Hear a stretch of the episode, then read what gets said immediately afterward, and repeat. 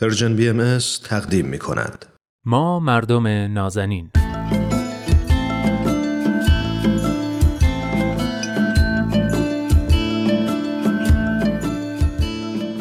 برو کار می‌کن مگو چیست کار؟ که سرمایه جاودانی است کار. بله برنامه امروز رو با این بیت معروف از ملک‌الشعرای بهار شروع کردیم چون تو این قسمت از برنامه ما مردم نازنین می‌خوایم در مورد کار صحبت کنیم. با عنوان شاعرانه برو کار میکن.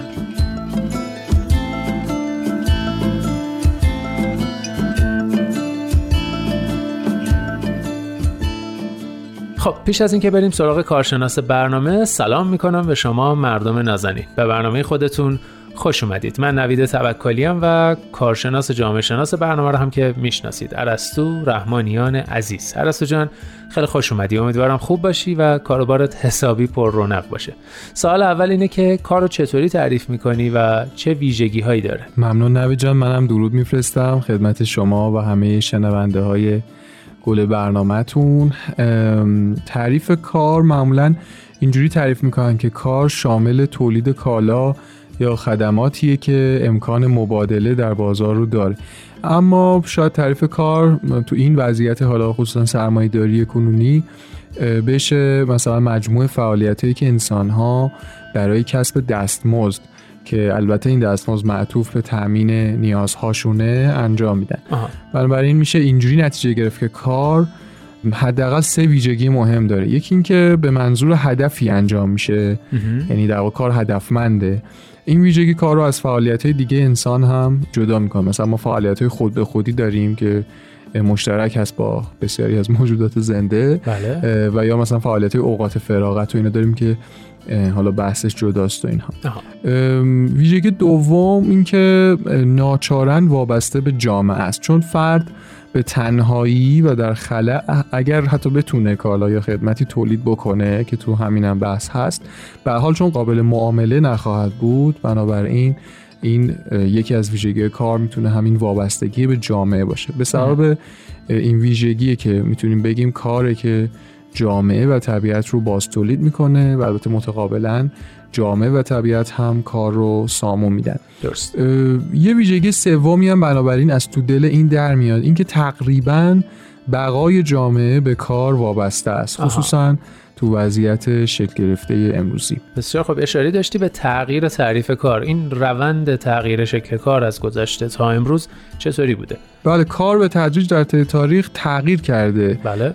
تو جامعه پیش از سرمایه داری خصوصا جوامع خیلی خیلی قدیمتر کار بیشتر به عنوان تولید مستقیم مایحتاج بوده. یعنی اون ابتدا انسان ها به عنوان کار همون فعالیت های تامین نیازهای خود برای بقا رو انجام می‌دادن. مثلا شکار می‌کردن لباس درست می‌کردن از میوه و سبزیجات خوراکی تهیه می‌کردند و اینجور کارا. مثلا تو ادوار ولی متأخرتر یعنی پیش از سرمایه‌داری باز هم یک وجه خدماتی مثلا به کار اضافه میشه. به عنوان مثال خدماتی که مثلا برده های ارائه می‌دادن مستقیما برای تامین نیازهای بقا نبوده. اما باز هم خصوصیات کار تو دوره سرمایه‌داری رو نداشته. تا اینکه با پیشرفت انسان کشاورز و امکان تولید انبوه و مازاد بر نیاز به تدریج بحث مبادله پیش میاد و به دنبال اون بحث تقسیم کار و بعد از اون بحث تخصصی شدن کار و اینها پشت هم مثل دومینو پیش میره در نتیجه هم اشکال تولیدی کار متنوع تر شد هم اشکال خدماتی جدیدتری که تا قبل از اون وجود نداشت اضافه شد و از همه اینا مهمتر مطلقا بشر با کار خود نیازهای خودش رو تامین نکرد در واقع به دنبال تامین نیازهای جامعه بود.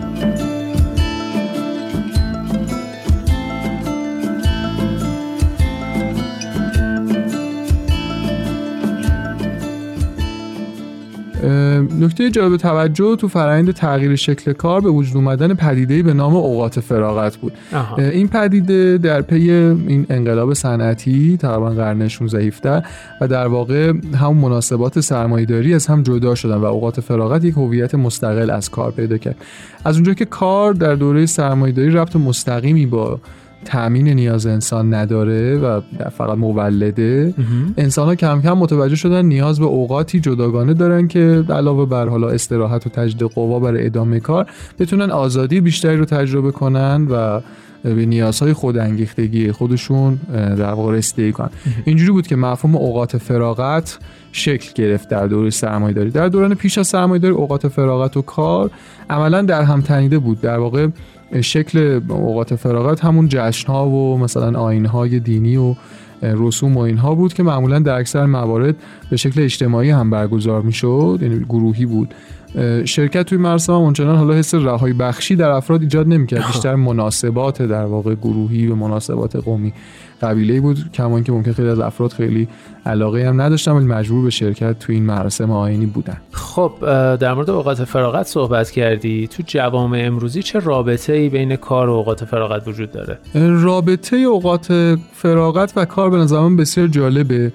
در عین اینکه نوعی تضاد توش دیده میشه یه وحدت و همبستگی هم دارن تضادش خب مشخصه دیگه یعنی کار و اوقات یه توضیح دادیم بله. اما همبستگی بینشون از اونجا نشأت می‌گیره که تو اوقات فراغت هم اتفاقا انسان ها به دنبال تأمین بخشی از نیازهای خودشون هستن. یعنی مثل کار میمونه. ضمن اون که همچنان ممکنه توی اوقات فراغت هم انسان ها دست به کارهای مولد بزنن. بنابراین ذکر این نکته هم مهمه که اوقات فراغت با time آزاد چیزهای متفاوت time آزاد مجموع زمانه که فرد در طول روز داره تا بتونه حالا رفت آمدش رو انجام بده غذا بخوره و اینجور کارا. لزوما در تایم آزاد افراد قرار نیست به دنبال هدف مشخصی باشن و یا کار مثلا به خصوصی انجام بدن یا مولد باشن. اما اوقات فراغت هدفمنده و تامین کننده بخشی از نیازهاست خصوصا نیازهای روانی افراد.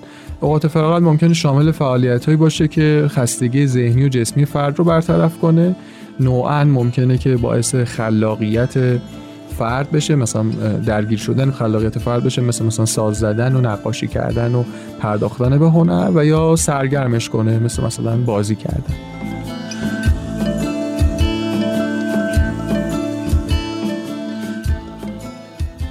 خب اگه موافقی در پایان برنامه یکی هم در مورد کار و اوقات فراغت در ایران صحبت کنیم. بله خواهش می‌کنم. در ایران کار و اوقات فراغت رو میشه تا اندازه ای به عنوان مسئله اجتماعی مطرح کرد. چون در حجم زیادی از شکل اصلی خودش بیگانه شده. اینو میشه از اونجا فهمید که اغلب ایرانی ها از کارشون راضی نیستن بله. از زندگیشون هم راضی نیستن از اوقات فراغتشون هم آنچنان راضی نیستن. یا مثلا کمن آدمایی که واقعا از اوقات فراغتشون و کارهایی که توش انجام میدن راضی باشن و به یه رضایت کلی و دراز مدت برسن بله متاسفم حالا اگر علل سیاسی ماجرا رو کنار بگذاریم می‌رسیم به این قسمت که ببینیم چقدر اصلا کار استانداردهای لازم رو توی ایران داره و چقدر واقعا شبیه به تعریف استاندارد کار. به نظر می‌رسه فعالیتی که تو ایران به عنوان کار رایجه بیشتر با لیبل زحمت و اشتغال قابل تعریف باشه. من این لیبل رو از یک کتابی که قبلا خوندم با عنوان کار و فراغت ایرانیان وام گرفتم. تو اون کتاب نویسنده توضیح میده که تو ایران به علل مختلف کاری که باید مولد باشه و در افراد احساس مولد بودن و عضو مشارکت کننده در حیات اجتماعی رو ایجاد کنه بیشتر حالت انجام وظیفه داره. و افراد در بیگانه ترین شکل ممکن نسبت به کاری هستن که انجام میدن. البته اونایی که بیکار نیستن که حالا تعدادشون هم زیاد نیست. حالا عللش بسیار زیاده و کم پیچیده است و حالا ممکن تو وقت این برنامه نگنجه. از علت سیاسی بگیریم تا اقتصاد رانتی اینکه هیچ کس سر خودش نیست. از علت بنیانی شکلگیری اصلا فرم شهرها خصوصا تهران به عنوان مهمترین شهر و وابستگی زیاد به این شهرها تو سیستم توسعه یا در واقع بی سیستمی توسعه و علت های دیگه. نکته جالب توجه دیگه اینه که وقتی کار تعریف واقعی و استانداردهای لازم خودش رو از دست میده اوقات فراغت هم بی معنا میشه. اینا خیلی به هم وابستن خیلی مکمل همن اوقات فراغت تبدیل میشه عملا به سرگرمی خواهی صرف که معطوف به دور شدن از کار پرزحمت و اذیت کننده است. و فقط همین میشه. به همین علت و البته علت های جانب دیگه است که تو وضعیت فعلی تو ایران نه کار سر جای خودشه و نه اوقات فراغت تعریف درست و کارکردی داره. حالا در پایان به عنوان جنبندی بله. دوست دارم مطالعه کتابی که تو صحبت هم ازش وام گرفتم رو باز توصیه کنم که مخاطبین برنامه اگر فرصت شده دارن مطالعه کنن. خیلی کتاب خوبیه. مرسی. چون خیلی می‌تونه به درک و شناخت بیشتر این مسئله در ایران کمک کنه. اسم کتاب هست کار و فراغت ایرانیان نوشته حسن قاضی مرادی.